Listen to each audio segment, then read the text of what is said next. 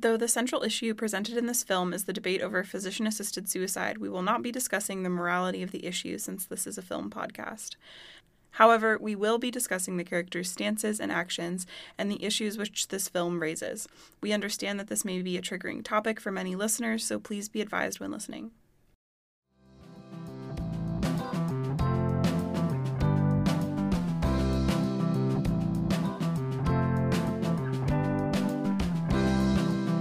Hello and welcome back to our podcast, Where Do I Know Them From? As always, my name is Alexandra. And I'm Elizabeth. And this is the podcast where we watch every single movie that Sam Claflin has ever been in and report back to you. All right, here are our Letterboxd reviews for today. First, we have two stars. I thought this was the Stephen Hawking movie. Come on.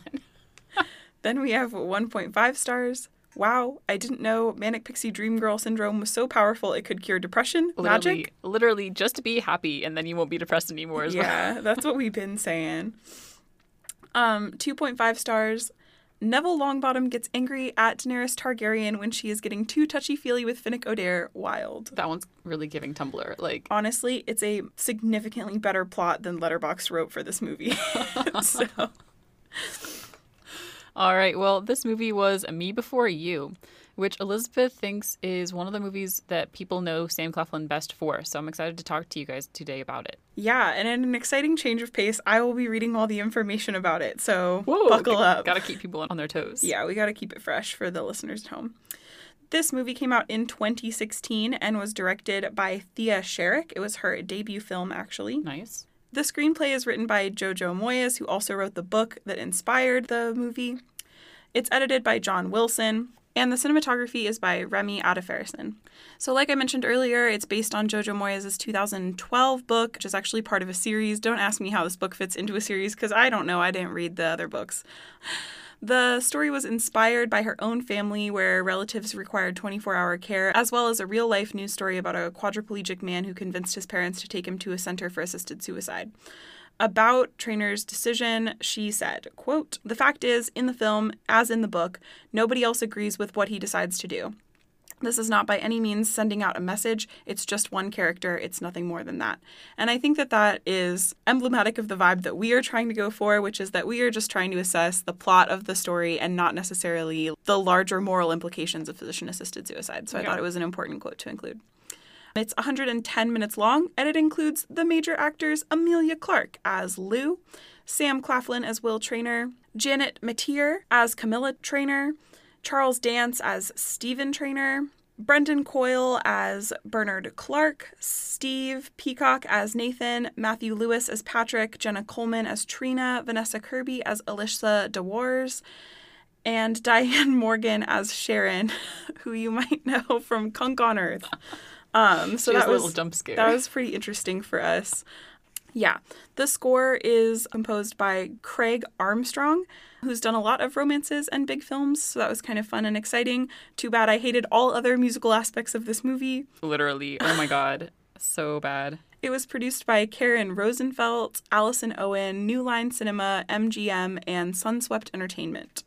It was also distributed by Warner Brothers Pictures. The plot, according to Letterboxd, is, which I've already mentioned is flawed. Yes. A small town girl is caught between dead end jobs. A high profile, successful man becomes wheelchair bound following an accident. The man decides his life is not worth living until the girl is hired for six months to be his new caretaker. Worlds apart and trapped together by circumstance, the two get off to a rocky start, but the girl becomes determined to prove to the man that life is worth living, and they embark on a series of adventures together. Each finds their world changing in ways neither of them could begin to imagine. That plot, why are there no names in it? Yeah, there's no names. It also sucks. Everything. Yeah. ab- okay, when I was reading the plot, it made me upset because I had just read that quote from the author of the screenplay and the book that said, like, we're not trying to make implications about whether or not life is worth living for people in that situation. Like, we're just trying to analyze this one character's thoughts and feelings. And I feel like this plot does the opposite of that. It's like, good girl next door tries to convince angry businessman that life is worth living, and that's totally not the point. Yeah, the grammar also like when it says the man decides his life is not worth living until the girl is hired. I'm like, Yeah. So her it implies he just changes, his mind, Yeah. and he it definitely doesn't. So anyway, we'll talk more about the plot in a second. Critically, it did really well. It made over $208 million in the box office. Critics loved their chemistry but hated the treatment of the issue. It sparked criticism from many in the disability rights movement who perceive an underlying message that people with disabilities are a burden on their families and caregivers, and claim that the film promotes a view that people are better off dead than disabled. They view the film as advocating for suicide so that their loved ones can live more boldly Live boldly was the tag for the film too. was the tag for the film. And others found the film exploitative of the disability community by stirring emotions of viewers without actually aiding disabled people by accurate representation or employment in acting roles. So people are mad that they did not hire disabled actors, that the overall plot is supportive of physician assisted suicide and may or may not imply that disabled people are better off dead, which I think is sort of a fair criticism of the story. I feel though that, and I'm sure we'll get into this further, that the plot, while it ends in physician assisted suicide, does not necessarily support it. Yeah, I think exactly what the author said. Like, everyone at some point in the story disagrees with his decision. Yeah. And I think it is more supposed to be thought provoking than it is supposed to be teaching. But we'll get into that. Letterboxd gave it a 3.4. And then this is where we kind of see a pretty drastic split between critics and audiences. Rotten Tomatoes gave it a 54%, and the audience on Rotten Tomatoes gave it a 73%. On Metacritic, it got a 51 from reviewers and a 6.9 from users. So user scores are way higher. So user and audience scores are way higher, and I think that that's fair because the story and the acting and the characters are good, but it's not technically a very great movie. yeah, soundtrack especially. Yeah, soundtrack especially. And then our only real production note is that after finishing the film, Sam Claflin remarked that this was probably the most physically demanding role that he ever played, which might be counterintuitive since he spends most of it not moving. But I agree. I can see how that would make sense. Yeah. Sam Claflin, for those of you who haven't picked it up so far, is the wheelchair bound actor. He plays Will Traynor, like Elizabeth said, and because of his accident, he is left quadriplegic at a point where like his chest is immobilized. So he Yeah. like because of physical therapy in the first year after his accident, he has very limited mobility in like two or three of his fingers. But otherwise, he can only move his head, and even not that very much. Mm-hmm. So really, all of his acting is in his face, and so I can imagine that for Sam Claflin, who we know is someone who uses his body in a lot of his acting, like he moves very fluidly through his space, and especially when we talked about the Riot Club, he like changes his physical bearing to portray a character. Mm-hmm. Here, where he couldn't do that, I imagine that it was really hard to like hold himself back. I think that holding back is kind of like the key there, in that, like, part of this is that, like, so much of us take for granted movement in our life, right? And to, like, have to be physically cognizant that, like, nothing on your person is moving at any given time must be very difficult. Mm-hmm. As much as we are here to support Sam Claflin, arguably this role would be much easier to play for someone who was actually disabled Yeah, Worth noting. who actually was paralyzed from the chest down. from the chest down. Yeah. Yeah, so we already talked about it a lot, so we'll just get it out of the way. I hated the soundtrack for this Awful. movie. So bad. I thought the score, like the parts that were not pop music, was great. It was nice. Yeah. I didn't notice it, so it must have been doing its job. yeah, But every song that was written before this movie that they decided to play was not so good. I did not care for it. It sounded like a weird hybrid between heavy metal and the Fifty Shades of Grey soundtrack. yeah, This is mostly the music that Will is listening to, and I think it's supposed to like demonstrate his angst. Yeah. But I feel like they could have just gone full heavy metal. They didn't have to pick this weird EDM middle of the road he has the worst taste on earth. He has terrible taste. For a man that is talking about how great his taste is Mm-hmm. and how much he can't believe that Lou hasn't developed her own taste, then I'm just shocked at how awful the music is. We do want to clarify Elizabeth and I don't hate metal music or metal listeners. It's just it's bad metal music. Like Yeah. even his taste within the genre is bad. Yeah. And I think that perhaps the argument can be made that like he's just angry and it's Yeah. just noise, you know? But I didn't like it. And on top of that, all of the other songs they chose for like montage sequences, the stuff that they picked that was more poppy, also didn't hit. I felt like it didn't match the vibe of the Or it was montage. tasteless. Yeah. And when they're oh dancing my and they play the God. Ed Sheeran song it's like when your legs don't work like they used to before. Are you joking me? Like they used Oh my God. It was so cringe. It was the worst thing I ever watched. So many of the letterboxd reviews commented on that scene specifically, like when they start to go dancing, then it sings when your legs don't work like they used to before. But anyway, I mean that was like the only thing about this movie that I like really hated is I was like the songs are corny. Like let's cut that. Yeah. I feel that the movie probably could have been better with just a score rather than pop music, or at least if the pop music were better. Yeah, I feel like pop music has a really excellent opportunity to like situate a period piece, Mm-hmm. and people never decide to do that well. I don't know. Pop music is hard to use in movies sometimes, and it's hard to use well. Yeah. Other technical choices, though, we did like, particularly the costuming.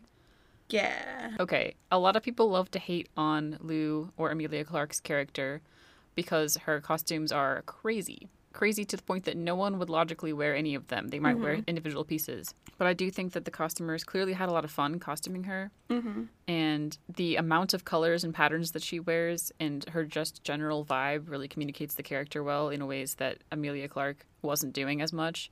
Yeah, I think here, and I'm going to do this a bunch of times throughout our episode, I'm going to talk about the book because I read the book recently and on a completely unrelated note before we decided to do Sam Claflin. One of the only things that I don't like about this book to movie adaptation is that it kind of does flatten a lot of the characters and their backstory.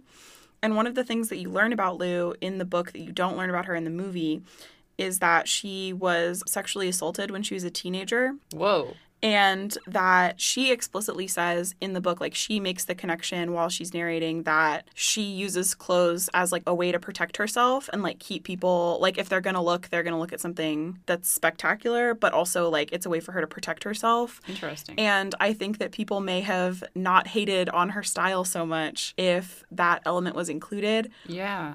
I understand why they cut it because when this movie came out in 2016, like that whole twee vibe was kind of in, like just having quirky fashion was kind of like a moment, and Emilia Clarke was kind of like a quirky lady. So, like, I feel like they thought they could probably just get away with it by making it like an element of her character. But I think by not including it, we kind of lose this like really important element of her personhood. Yeah. And like, while he has these boundaries to being physical from his disability, she also has them Yeah. and it kind of helps them develop their relationship in a little bit of a deeper way. You also made the comment that a lot of the other characters, particularly her family, were quite flat in the way that made them more likable, too. So Yeah. it's just kind of reducing all complexity from any character. Well, yeah, I think so. Yeah, they do make quite a bit of the characters flatter, and I think on the most part it works. Like, we still start out the movie not hating Patrick, and then we grow to hate him, which is kind of what happens in the book, too. Mm-hmm. I think that her family dynamic is just more nuanced, and honestly, like, I read this book with a bunch of other people. We, like, all passed it around and read it together. And all of them commented on her family situation, and kind of everyone had a different read on it. And like, there were certain scenes where everyone was uniformly like, wow, they're being terrible to Lou. And there were other scenes where I was like, they're not being so mean to Lou right now at all. Like, they love her, they're just joking with her. And other people were like, wow, her family sucks. She needs to get out of there immediately. So I think probably those characters in the movie benefited from flattening just because it didn't take a lot of work to read their motive and it made them seem a little more like cohesive. Okay. Yeah, I can definitely see that. Yeah. But I thought that the characterization was good across everybody. I thought that everyone was pretty well developed. I would have liked that piece of background about Lou's character, but it makes her whole thing about her wardrobe kind of click for you. But other than that, it doesn't necessarily service the plot in any way. So I could understand how they cut it. But anyway. I think you also mentioned that all the other casting choices like were really strong. Yes. The cast for this movie is exceptional. It's stacked. How'd they Yeah, get all these people? Well, it's because the book was like a bestseller, but And I think honestly that everyone did a very good job too. Mm-hmm. I didn't notice anyone sticking out as doing a poor job. I think particularly his parents, Janet McTeer and Charles Dance, did a phenomenal job. They also just look like a power couple together, which I understand the actual couple in the book is not a power couple since he's having an affair on her. That's the only other big change that I noticed in the book is that in the book, Mr. Traynor is explicitly having an affair, which is why he's like not around for some of the accidents that happen while Lou is taking care of um, Will alone. And uh, while he is the most supportive of Will's decision, he has also decided that he's going to leave his wife for this other woman after Will dies. So that kind of makes the whole physician assisted suicide question a little more morally gray in the book, I think, because we're like, okay, this guy is supportive of his son's decision, but he's also clearly a bad guy, which I think is good. It's like real portrayal of like Yeah. an actual person, right? Like you can be good and bad at the same time. You can mm-hmm. have good opinions and make poor decisions also. This is very interesting. I feel like also that, and you mentioned this a little bit with Emilia Clarke's wardrobe, because of the amount of boundaries that are erased during the movie. Like each character starts off with higher walls than they end up with. Mm-hmm. It's important that these actors are capable of portraying that shift, both in their relationship and in themselves. Mm-hmm. So nice. Also, Emilia Clarke and Sam Claflin both are eyebrow actors. They both have Yeah. massive eyebrows. I think that Sam Claflin's eyebrows did more work in this movie than I'll ever do in my entire life. Yeah. Like it was so yeah, they carried they carried the role, truly. He should have those things insured. Maybe he does. I feel like actors could have like parts of them in like their People trademark. do. Yeah. yeah, like hair. Yeah. I feel like also since we're on the note of costuming that it might be useful to talk about the set dressing. Yeah. So at the very beginning, like the movie starts off, Will is kissing Alicia, who is his fiance before, or like his his girlfriend, his fiance. I don't know. They're they're in a relationship before his accident, and they're just in this cocoon of white. Like everything in his apartment is aggressively white, and I don't know if it's like a, a rich white, like that he can afford to keep his apartment that clean, or is it white in like an innocent pre-accident before he became jaded kind of a way. Mm-hmm. But his apartment is aggressively white, like hurts to look at white. And then when he gets out of bed and he walks into the shower, you see that there are also a lot of yellow accents. Like he's got yellow chairs, he's got a yellow kayak, he's got like yellow art, some yellow vases. And so I feel like one, that's a weird accent color to have if your entire apartment is white. No judgment, but again, an, an illustration of his terrible taste. But I feel like that yellowness kind of matches with Lou's yellow elements. Like she has a yellow raincoat that she wears a lot. She gets those yellow bumblebee tights. She has a yellow bag. So I feel like those two yellows are kind of supposed to indicate that they maybe are more compatible than they appear on the surface. Mm-hmm. Especially since his new apartment, like once he's moved into his parents' house, is very dark. It's very earth tones, which maybe is supposed to show him as being more grounded. Except I don't think that he is when we first meet him. So I don't know. Anyway, his new home is a stark vibe change from his previous one, which might contribute to him feeling out of sorts. Maybe it is less to ground him and more to ground us, the audience, because when we get the super white timeline in the opening shots of the movie, it's shimmery, kind of like a Mhm. like a Like a memory. flashback or a memory. So I think it might just be to indicate like timelines and what is real and what is in the past. Yeah, and that like we gild our memories, especially when they are before trauma. Also, I think there are very little objects in that memory. Like he is remembering movement through space, taking a shower for himself, like Yeah. being in bed with Vanessa Kirby's character Alicia. And the objects that we do see are all objects from his activities and movement through space. Like one of the yellow items is an enormous kayak that is Yeah. just sitting in his house. So I think that that's probably a part of the set dressing in the memory scene. Too. Yeah.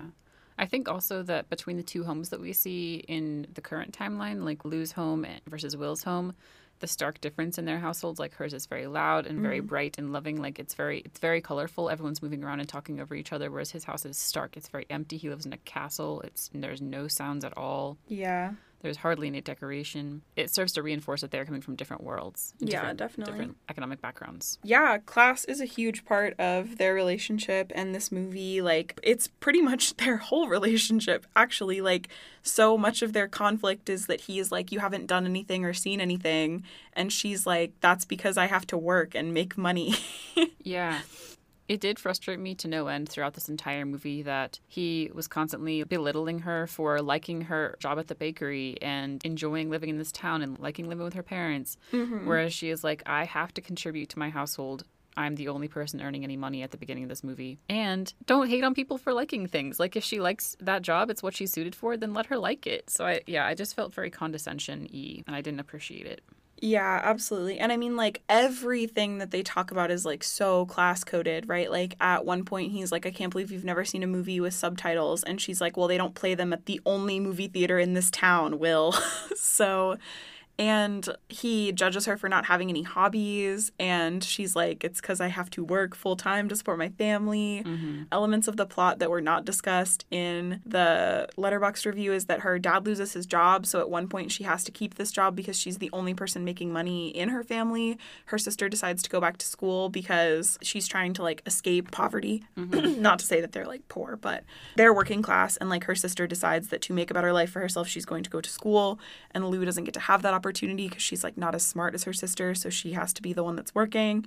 Yeah, and radical honesty does kind of help them to break down some of their walls, and that she tells him that she needs the money, and that's kind of their first like real breakthrough in their relationship, and that he mm-hmm. starts to open up to her or at least let her do her job. we do kind of see that for everyone in her family, there are different ways out of poverty. Like her sister is trying to go to school again because that's one of the only ways out of poverty. Whereas Lou has a boyfriend named Patrick who is richer, I think. Like he is some variety of wealthy. He makes more money than her.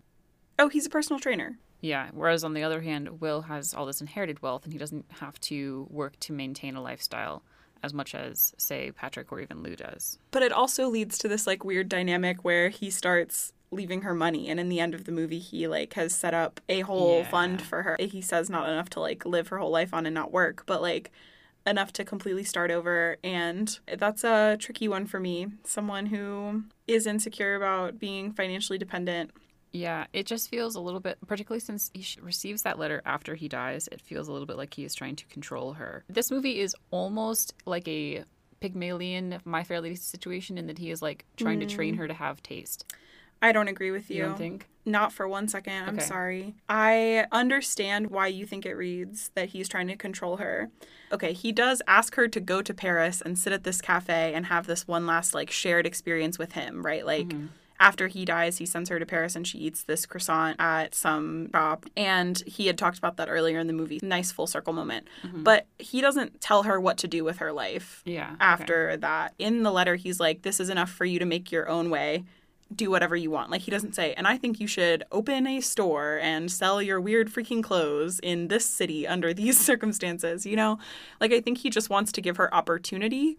And definitely earlier in the movie, he is trying to get her interested in things that he like used to like to do, right? Like you should watch this movie because like you've never seen these movies or like what do you mean you've never traveled anywhere? Like you have to go to this place. And uh, then by the end of the movie like it's more just I don't care what life you choose for yourself, but I want you to be able to choose it for you, not for your family and not to support anyone else. That's So I think point. it does kind of symbolize some growth.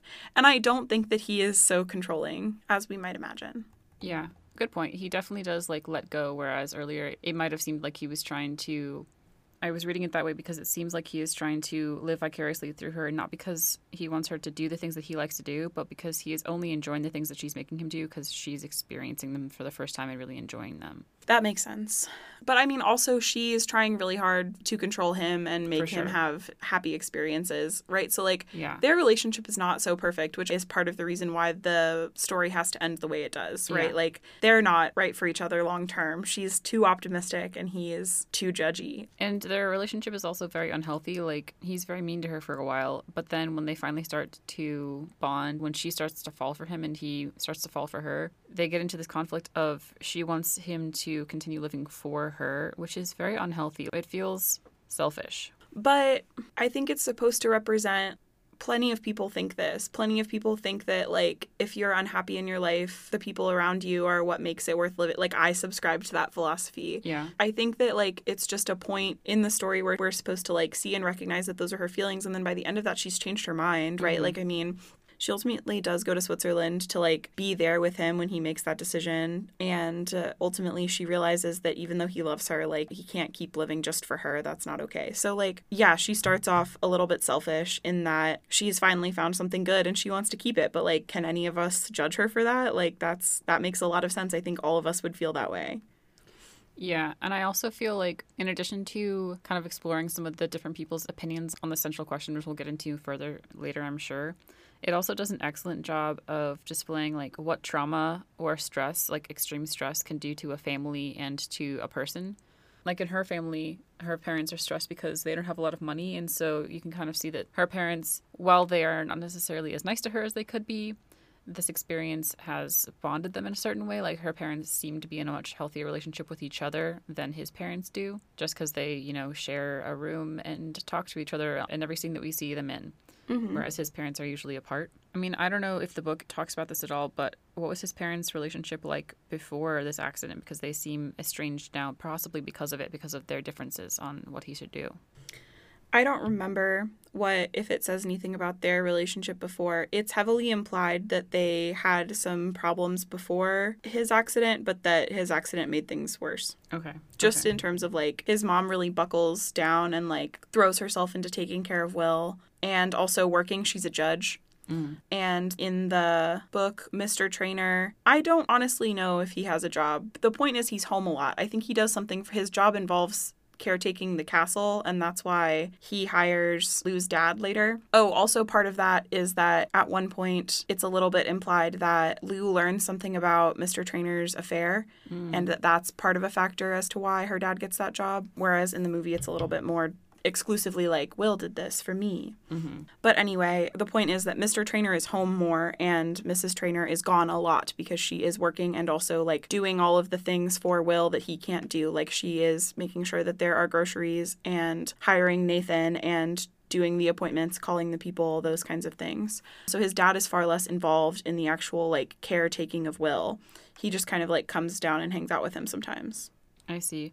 I think it's interesting then that in the book you see a lot more of his mom doing things for him because in the movie we don't see her hardly at all except when she hires Lou. I think that might be her longest Yeah. scene. she's not around so much, but she is out doing things. Okay. You know, and I think that's part of it is like neither of them spends that much time with him because it's too hard. Yeah. So she pours herself into all these other tasks that she convinces herself are going to benefit him. And his dad is trying to move on before Will's even dead, kind of thing. Mm-hmm. So definitely different like trauma processing is Yeah. some people need to keep busy and some people need to move on, Yeah. which I think also probably informs their stances on what he should do. It's very much giving the lovely bones, where the Mark Wahlberg character is like throwing himself into figuring out what happened to his daughter, and the Rachel Weisz character like just moves away and starts a whole new life. Yeah. I feel like also having his mom try to kind of micromanage his life, hiring Nathan and hiring Lou to boost his emotions and stepping in to do some of maybe his financial work Mm-hmm. is also contributing to like his sense that he has lost his masculinity and his dignity. Yeah, for sure. We see him being picked up and like physically carried by Nathan at several points and Sometimes he says things like that he just wants to feel like a man who has gone to a concert with a girl in a red dress, like he doesn't want to get out of the so car. It nice. was really nice. Ugh, wow. Sometimes you just want to feel like every other bitch. Sometimes you do. That's so nice. Definitely. I think that masculinity is a huge part of this and that it definitely matters that Will is a man. Not to say that this doesn't happen to women, but I think that experiencing disability is different across gender and probably race also. Yeah, I think also to get us away from disability for a second, masculinity is also really important to Patrick. True. Like Patrick, who is Lou's boyfriend. I don't know how long they've been dating, but it seems like a while. Yeah. He is a personal trainer. He's every single scene that we see him in, he is running. So he's always engaged in some some variety of physical activity, which is one to distance him from Lou, who does not like that, and two to like maybe kind of show us that he values certain things about himself, and one of those is independence, like the ability to carry himself around. When we see Will start to like pay for things for Lou, take her on this vacation, take her on dates, even though many of these are her ideas, it still reads very much to Patrick like Will is trying to date her and like trying to be this caregiver for her that Patrick wants to be. I know you said that we're trying to get away from the disability conversation, but I think that a big part of Patrick being a personal trainer and Lou not liking that is like to make him a foil for Will, who mm. cannot physically move through the space that way, you know, Yeah. like, and who liked to. That's the other thing is I think that Patrick is definitely supposed to represent old Will. Yeah. like that he is just as like active and mobile and like doing these crazy things climbing mountains like you know jumping off of shit and all the things that will liked to do before his accident. And i think that that's supposed to help us understand that lou and will can only work because of this incident and kind of like add some complexity. But like they might have been okay before his accident but like not really because he was a dick and so is patrick. Mm-hmm. Yeah anyway. Do you think that this movie then suggests that like trauma changes you as a person so fundamentally that you could go from being like kind of a dick to being by the end of the movie what seems like a nice person who is, you know, kind to people around him, unlike Patrick? I think that that's a way that the movie represents how disability is not the end of a life. Mm-hmm. Like, for as much shit as everyone is giving uh, this movie about how, like, it creates a narrative that being disabled is a burden or that, like, it's not worth living, like, it, there are also all of these moments where at any point Will could have decided that he wanted to keep living this way. Like, he has good experiences with Lou and they're happy together. And he likes Nathan. he likes Nathan. He has a whole life, right? Like, and at the end of the day, it's just a decision. Like, it's not that one thing is the right thing to do and one thing is the wrong thing to do. And I think his growth with Lou is representative of how, like, he could continue growing and become, like, happy ultimately, right? But that's not what he wants. He wants to be happy in the body he used to have. And that's so fair and valid. Mm-hmm. I feel like that might be one reason why they included the character of Alicia, his former girlfriend, because when she comes to visit and then later when we go to her wedding, Where she's married his best friend. Yeah, yeah. Yikes. Honestly, that bad for her. Bad Yeah. luck. But She says to Lou, like, you can only help someone who wants to be helped. And we learned from Alicia and from his former best friend, now her fiance slash husband, that Will had, in the year or so after his accident, pushed them away, like, vigorously, like, did not want to see them, did not talk to them, refused to communicate, and essentially told them, like, leave me alone. I can't have that life anymore, and you're a part of it. Yeah. So I feel like that's another instance in where we can see, like, he could have continued the life that he had. Everything that he did was a choice. Yeah. I think also that, like you said, this movie shows that disability is not the end of a life. It's not the end of a life for anyone here. Like every Yeah. we see everyone post his disability, post his accident. Their lives have significantly changed, and they are all working with it. They're all mm-hmm. evolving. right. Improvise, adapt, overcome. Yeah, none of their lives have stopped because of this. Yeah, and even after his death, they don't stop, right? Like Lou has this whole like new path, and her sister is in school, and his parents are doing their own thing.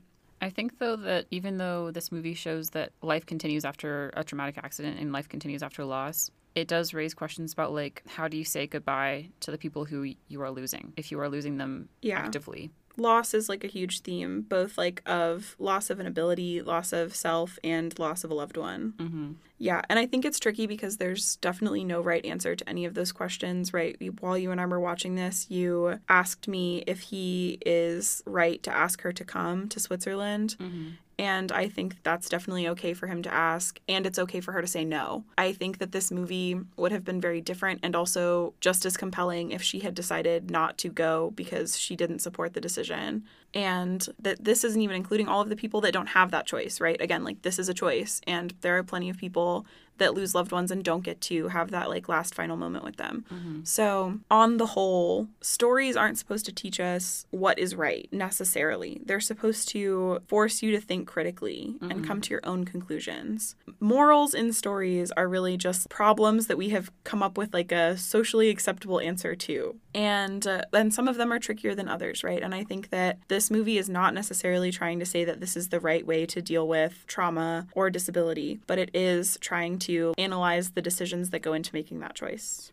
Yeah, you commented to me while we were watching this that stories aren't supposed to teach you what is right. They're supposed to make you think about it. Yeah. And I feel that that maybe was communicated better in the book, where Jojo Moyes said that she just wanted to present an issue and one decision that could be made about it. Mm-hmm. And it's sort of like an expose on here, all these characters and all their takes, how all of those takes change throughout various situations. Yeah, because a lot of them change their feelings about it, right? Like when Lou first learns in like the middle of the book that he's decided to do this, then she's like really angry and she decides that she can single-handedly change this and then by the end of the story she's decided that it's not her decision at all and that she can't change his mind. Yeah.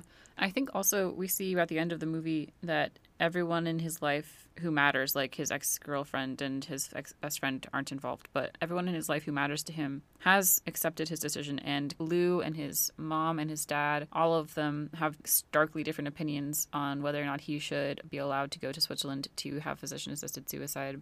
All of them show up for him at the end. So this movie is just as much about like supporting people's agency. For sure. Also. Yeah, Will's whole character is all about agency. Like everything about him is him wanting to make his own choices, right? Like mm-hmm. He's frustrated at his lack of agency. I don't have a better word for it. And so much of it is him feeling out of control and he just wants to be able to like do things independently and all that the people around him want to do is help, right? And so like there's plenty of things that he can do for himself that people just not like just don't let him, but that like people don't necessarily let him all of the time because they want to take care of him. And I think at the beginning of the story when we meet him, that's where he is, is that he's just kind of given up and he's going to let his mom and Nathan do all the things for him that he needs done because he worked so hard in physical therapy and then only gained movement in those two fingers. And he was like, this isn't even worth it. Like, I'm just not even. But then, kind of by the end, he's doing some more things for himself and he's going out into the world with Lou and he's helping Lou by telling her like what he needs from her and what he doesn't. So he's definitely more involved in his own life. Yeah, I think the movie also does a really good job because at the beginning of the movie, we meet him and he is very clearly depressed. He is wearing dark colors. He has long hair and a beard, which is, of course, the depressed look. Yeah, but it's so hot on Sam Claflin. He'd be looking fine. I am sorry that you're depressed, Will Traynor, but you'd be looking good. Yeah, but he is very clearly depressed. Like, his life seems dark. And by the end of the movie, it, it's not, right? Lou has, both by her fashion and by her person, put a lot of color into his life. And I feel that it's important for the central issue of this movie that he is very visibly, very clearly of sound mind and body uh, Yeah. to the extent that he can be at the end when he ultimately makes the decision to end his own life. Yeah. Yes, definitely. His mental health definitely improves over the course of the film. And then that, not to say that depressed people are not of sound mind, but like it is an altered state of mind um, to be having a depressive episode. Yeah, I think you're totally right. I did want to ask you a question though, because the central theme of it is suicide, which is not something that we see in very many films. Do you think that the movie is explicit about suicide? I think that a lot of the dialogue around it is talking around it's just like what I've been doing, like his decision and like talking around the word suicide, the action of taking one's own life. But some people are really explicit about it. Like when Lou's mom finds out that this is what is happening, she's like, You can't do that. It's murder. It's no better than murder, is what she says. Mm-hmm. And at lots of points, when people first learn about it, are very upset, but then ultimately, like, are using this more like soft coded language. And I think that that's just a representation of coping, like the people not Will in this story coping with that decision. But he never says, like, I'm going to kill myself. He says that he's going to Switzerland, you know, or like Yeah. that I'm going to do this. I think it may be one that this is a PG 13 movie, right? Yeah, for sure. So they probably can't talk about it as much. And also that for a lot of people, physician assisted suicide reads very differently, motive wise and action wise, than, Other kinds than of other suicide. kinds of suicide. So that might be one reason why they kind of dance around it just because it doesn't feel the same to a lot of people. Yeah, I think that that is also why the movie doesn't necessarily have any like I mean, it also came out in 2016, but I think that's also why it doesn't have any like sort of content warning at the beginning, in the middle, or at the end. Like there's no like if you or a loved one is being affected by this presently, call the suicide prevention line or mm-hmm. like here are some resources, which are all things that we're more familiar with now in media that discusses heavy topics like this. And I'm not really sure why there was not more of that. I don't know too much about the promotion of this movie, so maybe they did some promotional things with the suicide prevention hotline and suicide prevention awareness. Mm-hmm. I don't know. It just feels like this movie is kind of happening in a vacuum in that we have a lot of context for the story, but I think that that's kind of what she's trying to achieve in saying, like, this is just about one man's choice, but there's kind of no, like, there's no overarching, like, moral or, like, you should do this or this is how this is. It's kind of a vignette, a quick little look see into one person's life and mind. Do you think that a film of this nature has the responsibility to have something like a suicide hotline in the credits? Yeah, I do. Not because I think anyone is going to watch this movie and think, I'm going to kill myself, even though the montages are really bad. But Oh my god. uh, I just meant the music. but I don't think that this movie is necessarily explicitly triggering for a large swath of the population. Obviously, everyone has things that upset them. But I do think that if what we're trying to do with this movie is start a conversation, you need to provide resources for people to do that. I do agree. Yeah, I feel like I also don't know anything about the promotion of this movie, but it does feel like if the goal of both the movie and the book was to start a conversation, then that maybe it should have provided a forum for that as well. Yeah, for sure. And maybe they did, and we just don't know about it. But Yeah. Well, I don't want to end on the sad shit. So I would like to ask you, uh, since this is a romance, how you felt about the romance, their relationship, and their love story. I felt of two minds about it. One, I felt at many points in this movie that it was not a romance. I felt it was more of a Bildungsroman Okay. in that Lou is finding herself. Lou is finding herself and growing up. Okay. Yes, she falls in love, but I feel like a romance. I don't know. That's not true because Romeo and Juliet is a romance and it's also a tragedy. I don't know. I just feel that this movie is more about Lou's character and Will's character changing than it is about them falling in love. Yeah. And part of them changing is them falling in love and like them learning to accept parts of each other. hmm But yeah, so I feel like my answer to your question is how did I feel about the romance? I felt like it maybe wasn't a romance, which is a weird thing to say because it definitely like is one. Everything about the marketing of this movie felt romantic to me. Yeah. I think I'll argue that it is a romance just for fun. Okay. And it's got some tropes. We've got our grumpy sunshine dynamic. Yeah, Literally, he is like dark colored and she is light colored. You know, she's got all her yellow going through and he's all in his like grays and blacks and such. Mhm.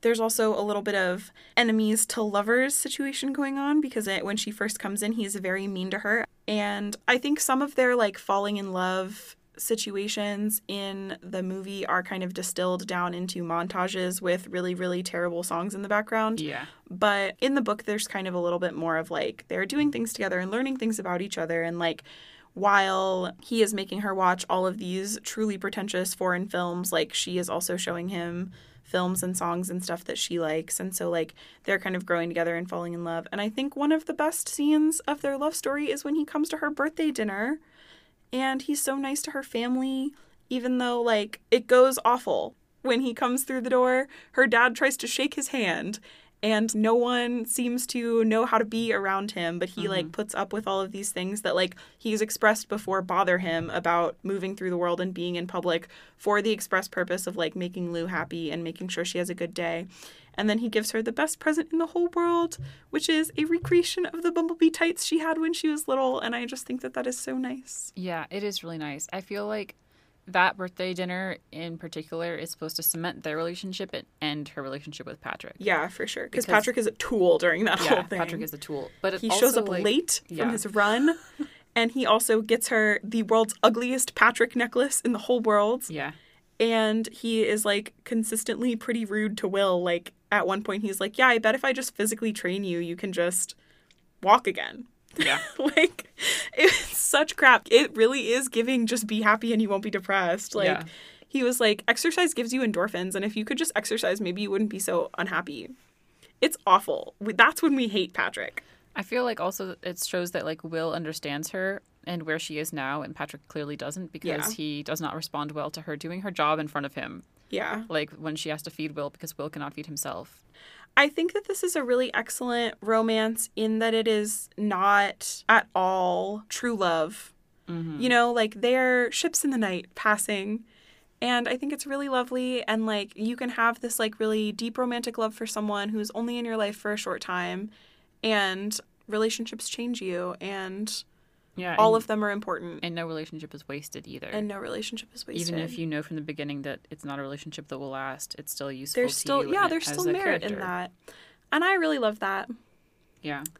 All right. You want to rate Sam? One more thing about the romance. Okay. I think I also didn't think it felt like a romance because the whole time I wanted her to fall in love with Nathan. Nathan, who was so Oh my clearly gosh. a great guy, an upstanding gentleman with a good job. You know, Nathan was a provider. Yeah. Nathan was strong. Well, here's the thing Nathan is actually too good for her You're right. in that this is like a six month job that she has. This is Nathan's job every day.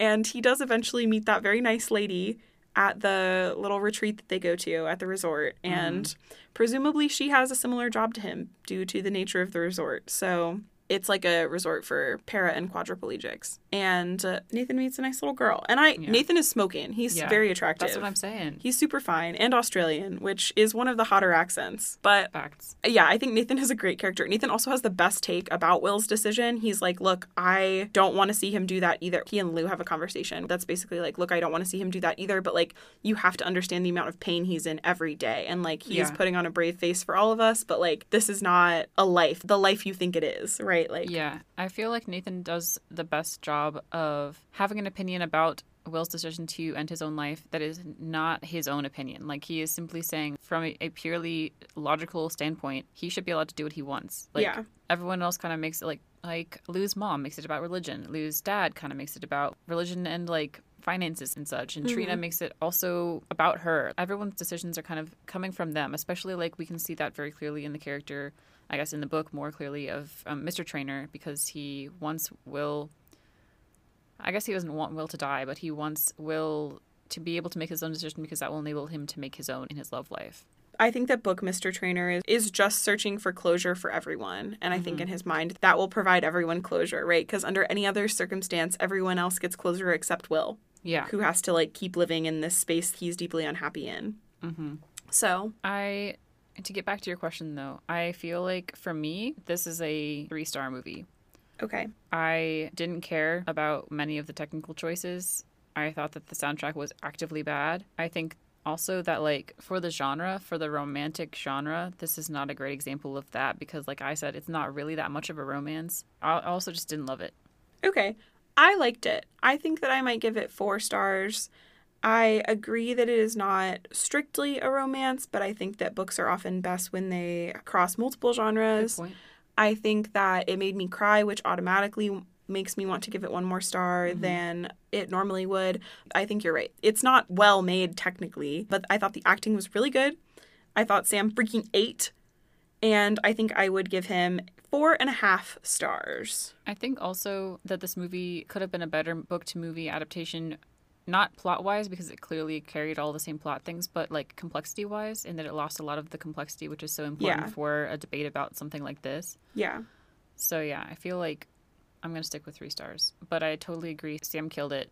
Four, four and a half stars, easy. Well, we have some announcements for you guys. First, we want to shout out my friend Alexis, who asked all of us to read this book with her in my book club. And then I want to shout out all of the other book club girlies for helping me remember all of the plot points to the books so that I could accurately represent it on this episode. That's and also just having great conversations with me through the medium of books. So if you're looking for something to do with your friends, you should send them a copy of your favorite books and force them to analyze it.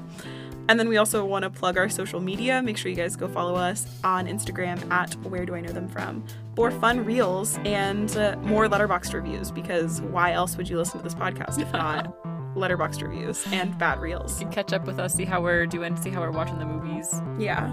Yeah. See you all next week.